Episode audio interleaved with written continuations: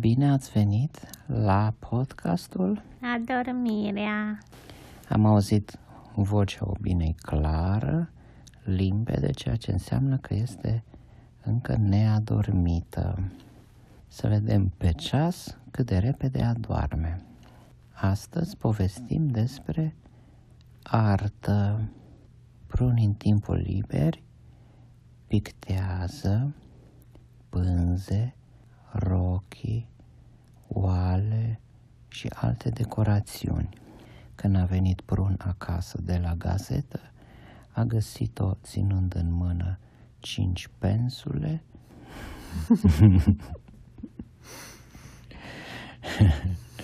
multidextră multidextră și avea și cinci călimări și lucra la cinci vopsele diferite. Prunii picta cerul înstelat, precum pictase odată clasicul Vincent. "Ce faci tu, Van Gogh?" zice Prun, intrând pe ușă. "Ia ca pictez stele, cum îți place ție," zise Prunii și aplică și lui pe vârful nasului cu o pensulă. O steluță. O steluță. Galbenă, i-o pus pe nas. Exact, Tomi. Prun, fiind foarte jucăuș, nu se supără niciodată și a acceptat cu drag steluță. Și îi spune: "Pentru că am primit această steluță, doresc să-ți fac și eu cadou o nouă excursie într-un loc foarte interesant, unde ai fost mai de mult și unde știu că ți-a plăcut. Repede fă-ți valijoara." Prunii doar se apleacă și scoate de sub masă valijoara, era gata făcută. Doar pune pensulele în călimare, cu un șervețel se șterge pe burice și ce sunt gata de drum. Așa este Prunii, nu ca alte fete simandicoase care stau să se macheze înainte de a pleca de acasă. Așa este Ubi. Mm-hmm. Prun... Da. Prunii se gata foarte repede. Nici Prun nu a fost chiar așa de pregătit. El zice: "Stai un pic să-mi pun valiza jos, servieta de servici și să-mi schimb teneșii." Am crezut că chiloții. Da, și chiloții de, de drum. Bine, până Prun s-a schimbat, Prun a făcut niște mufine. Da, de drum. Și în ghiozdanelul de voiaj. În cinci minute au fost gata. Prun o întreabă pe Prunii: "Dorești să mergem cu elefanțel sau cu găurica de vierme?" "Tu ce zici, Ubi, ce alegi?" "Cu găurica de vierme, mai repede." "Cu găurica?" "Da." "Bine, cu găurica vor merge." "Hei, cu găurica." O ia Prun de pe raft, din cutia de chibrite, o pune pe jos. Prunii aduce un borcănaș de miere și un bețigaș ca să ungă găurica. Știi că trebuie stimulată înainte de fiecare călătorie. Mai ții minte, Obi? Așa. Și o unge bine, o învârte așa, știi? Până se mărește. Atât de mare încât să intre ei amândoi. Prun setează destinația și se zvârlă amândoi deodată. Uiii, pe topoganul de transport subspațial. De data aceasta aterizează direct la Londra, în Galeria Națională, pe o periniță de la muzeu, așa într-un colț mai umbros. Ei fiind mici, nu i-a observat nimeni. Aterizează pe periniță în lumea oamenilor mari, ca să zicem doi hamsterași. Nu-i observă nimeni, sala era plină de populație. Erau lorzi mandicoși cu monoacle și bastoane, erau bancheri cu buzunarele de la pantaloni umflate, probabil că aveau pormonee grase, erau și niște avocați foarte lați și niște politicieni ciolănoși, osoși. Prunișul Gobeață i-a zis la Prun, haide să ne distrăm de ei. Și atunci, știi ce fac ei în galeria de artă? S-au dus suști la primul tablou cu ce ilustra o familie regală. Era regele Charles al douăzeci și patrulea cu mătușile sale, copiii, ansamblul de corgis, cei paisprezece copii ai săi, regina sa și într-un colț de tablou era și un tigru îmblânzit. Era un tablou mare de douăzeci de metri pătrați. Stătea așa impunător cu un chenar fosforescent iluminat. Prunii și Prun se cațără pe rama tabloului, aveau echipamentul de alpinism cu bocăncei și ventuze, știi? Ca omul păiangăn care se poate urca pe perete.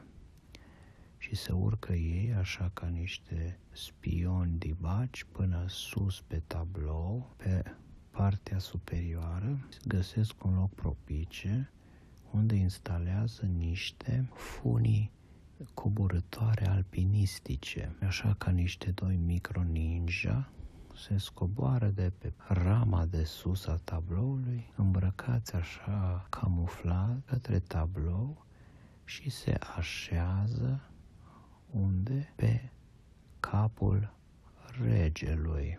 Avea o coroană cu diamante și se pun așa amândoi într-o formă să se ascundă lângă un diamant. Privitorii nu-și dau seama că se întâmplă ceva în tablou. Dimpotrivă, apar un critic de artă, probabil al curtei regale, care conducea o delegație de lorzi care doreau să se inițieze în artă pentru că aveau un examen de dat la club. Criticul de artă le zice, priviți acest tablou clasic cu regele Charles al, al câtele era Ubi. Ubina a dormit. Era regele Charles al douăzeci și patrulea. Așa este? Sau douăzeci și trei? patru. patru. Doamnelor și domnilor, zice criticul fițos, calitatea unică a acestei opere de maestrul Rubensio Calamari constă în finul detaliu al diamantelor coroane. Mulți istorici arate spun că diamantele sunt reale, priviți de aproape, parcă au prins viață. Criticul de artă nu observă de fapt că unul din diamante era în plus și era de fapt Prunii și Prun strând într-o formă romboidală și purtând un costum sclipicios. Ei se chicoteau și încercau să nu se miște. Criticul de artă însera tântălău și uitase câte diamante are coroana. Lorzii se uitau și ei ca măgarii la poarta nouă. Erau mesmerizați. Unul dintre ei, mai bogați, se gândeau că ar trebui să cumpere o coroană ca regelui Charles al douăzeci și patrulea ca să aibă cu ce să se fălească. Prunii, ca să fie și mai pișicheră, scoate din buzunar un fluieraj cu ultrasunete. Și ce face? Fluieră în el, astfel încât să audă doar un pudel ce stătea în poșeta unei marchize în partea opusă a încăperii. Doar pudelul aude fluieratul, scoate capul din poșetă și chițcăie. Marchiza nu apucă să o prindă pudelul de botic. Caramela, fii cu minte, suntem la muzeu, zice marchiza către pudel. Too late, pudelul lătrase. Atrage atenția toată lumea din salon. Lorzii, criticul de artă, se uită toți către marchiză. Profitând de moment, Prune și Brun se mută de pe coroana regelui Charles al douăzeci și patrulea.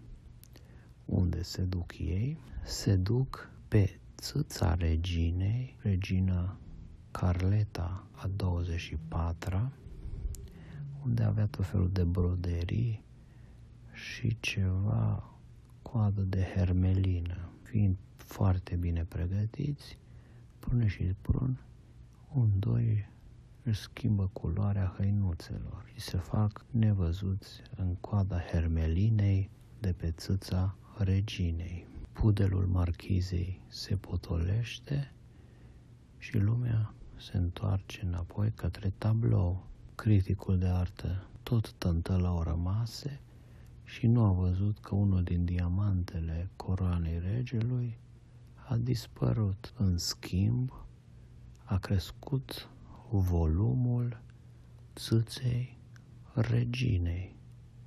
De nu știa și a spus către audiență: priviți ce voluptoasă era regina în acest, acel secol, voluptatea era semn de fertilitate și de putere.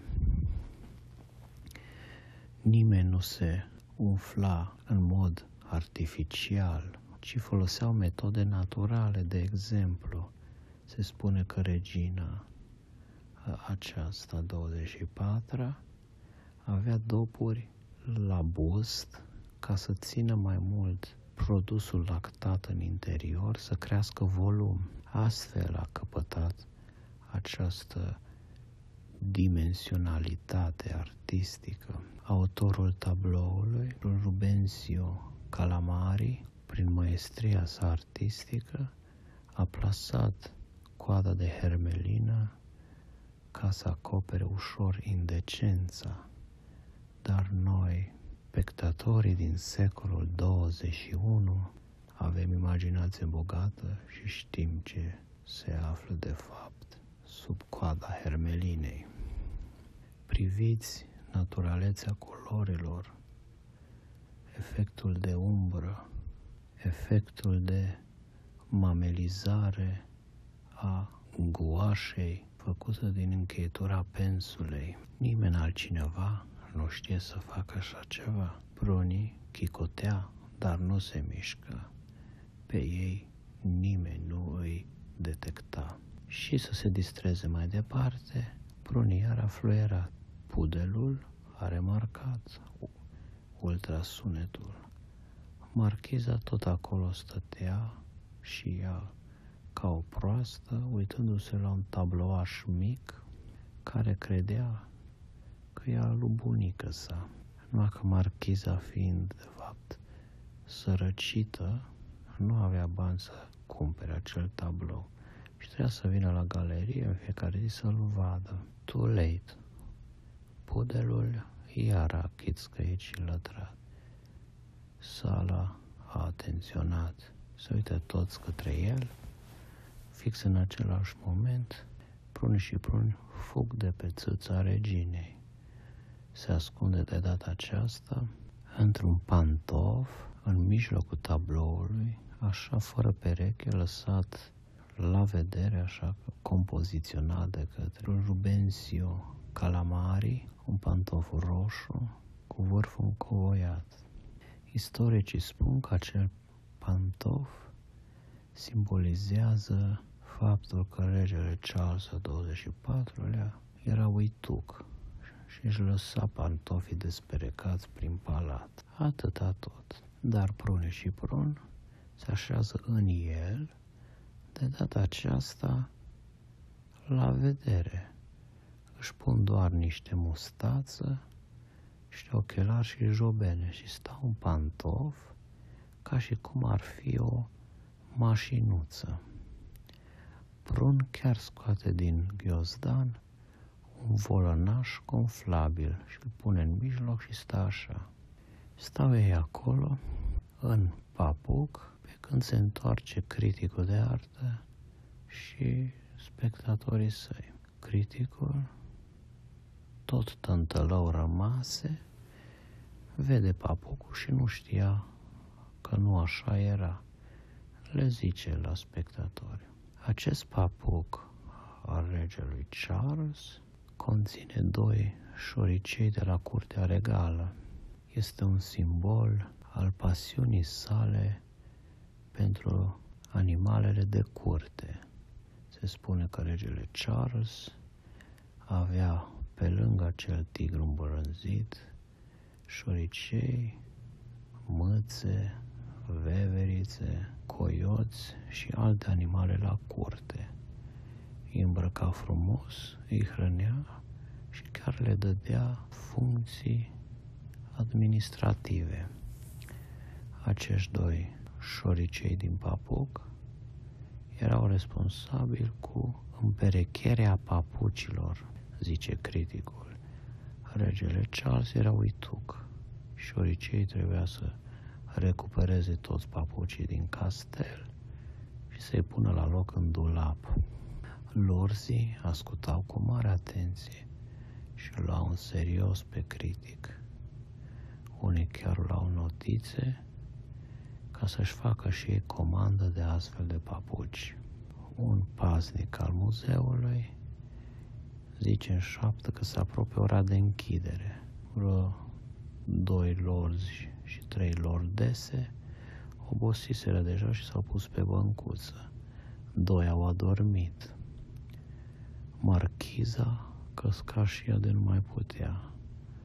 Pudelul adormise, ceea ce înseamnă că prunii nu mai poate fluiera să îi distragă atenția. Deci dacă ei se mișcă, vor fi văzuți. Cum să facă să scape să nu fie văzuți? Simplu. Scoate prunii din ghiozdan, o mărgeluță de sticlă, dar foarte strălucitoare, și îi dă drum așa încet pe jos, cade din tablou pe jos. Câțiva au văzut și au crezut că a picat o piesă decorativă din ramă, probabil scumpă, poate chiar un diamant, și hămesiți așa lorzii s-au năpustit asupra pietricelii să o prindă. Poate era scumpă. Criticul a început să se pene că cea nu e în regulă. Nu erau diamante în tablou, dar n-a mai apucat să restaureze ordinea. Stați, domnilor, este o păcăleală. Haosul se instaurase. Profitând de moment, prunii și prun au tulit-o din tablou, lăsând criticul interzis. I-a văzut, dar ce putea să facă? Acum nimeni nu o să-l mai creadă. Și hlizindu-se, prunii și prun au tulit-o de lângă tablou către taburetul din colțul camerei, unde prun ascunsese găurica. S-au întors prin găurică repede acasă, fix la ei pe divanul ad hoc, unde, bucuroși de experiență, au mai făcut câteva glumițe pe seama lorzilor înfumurați și au adormit îmbrățișați.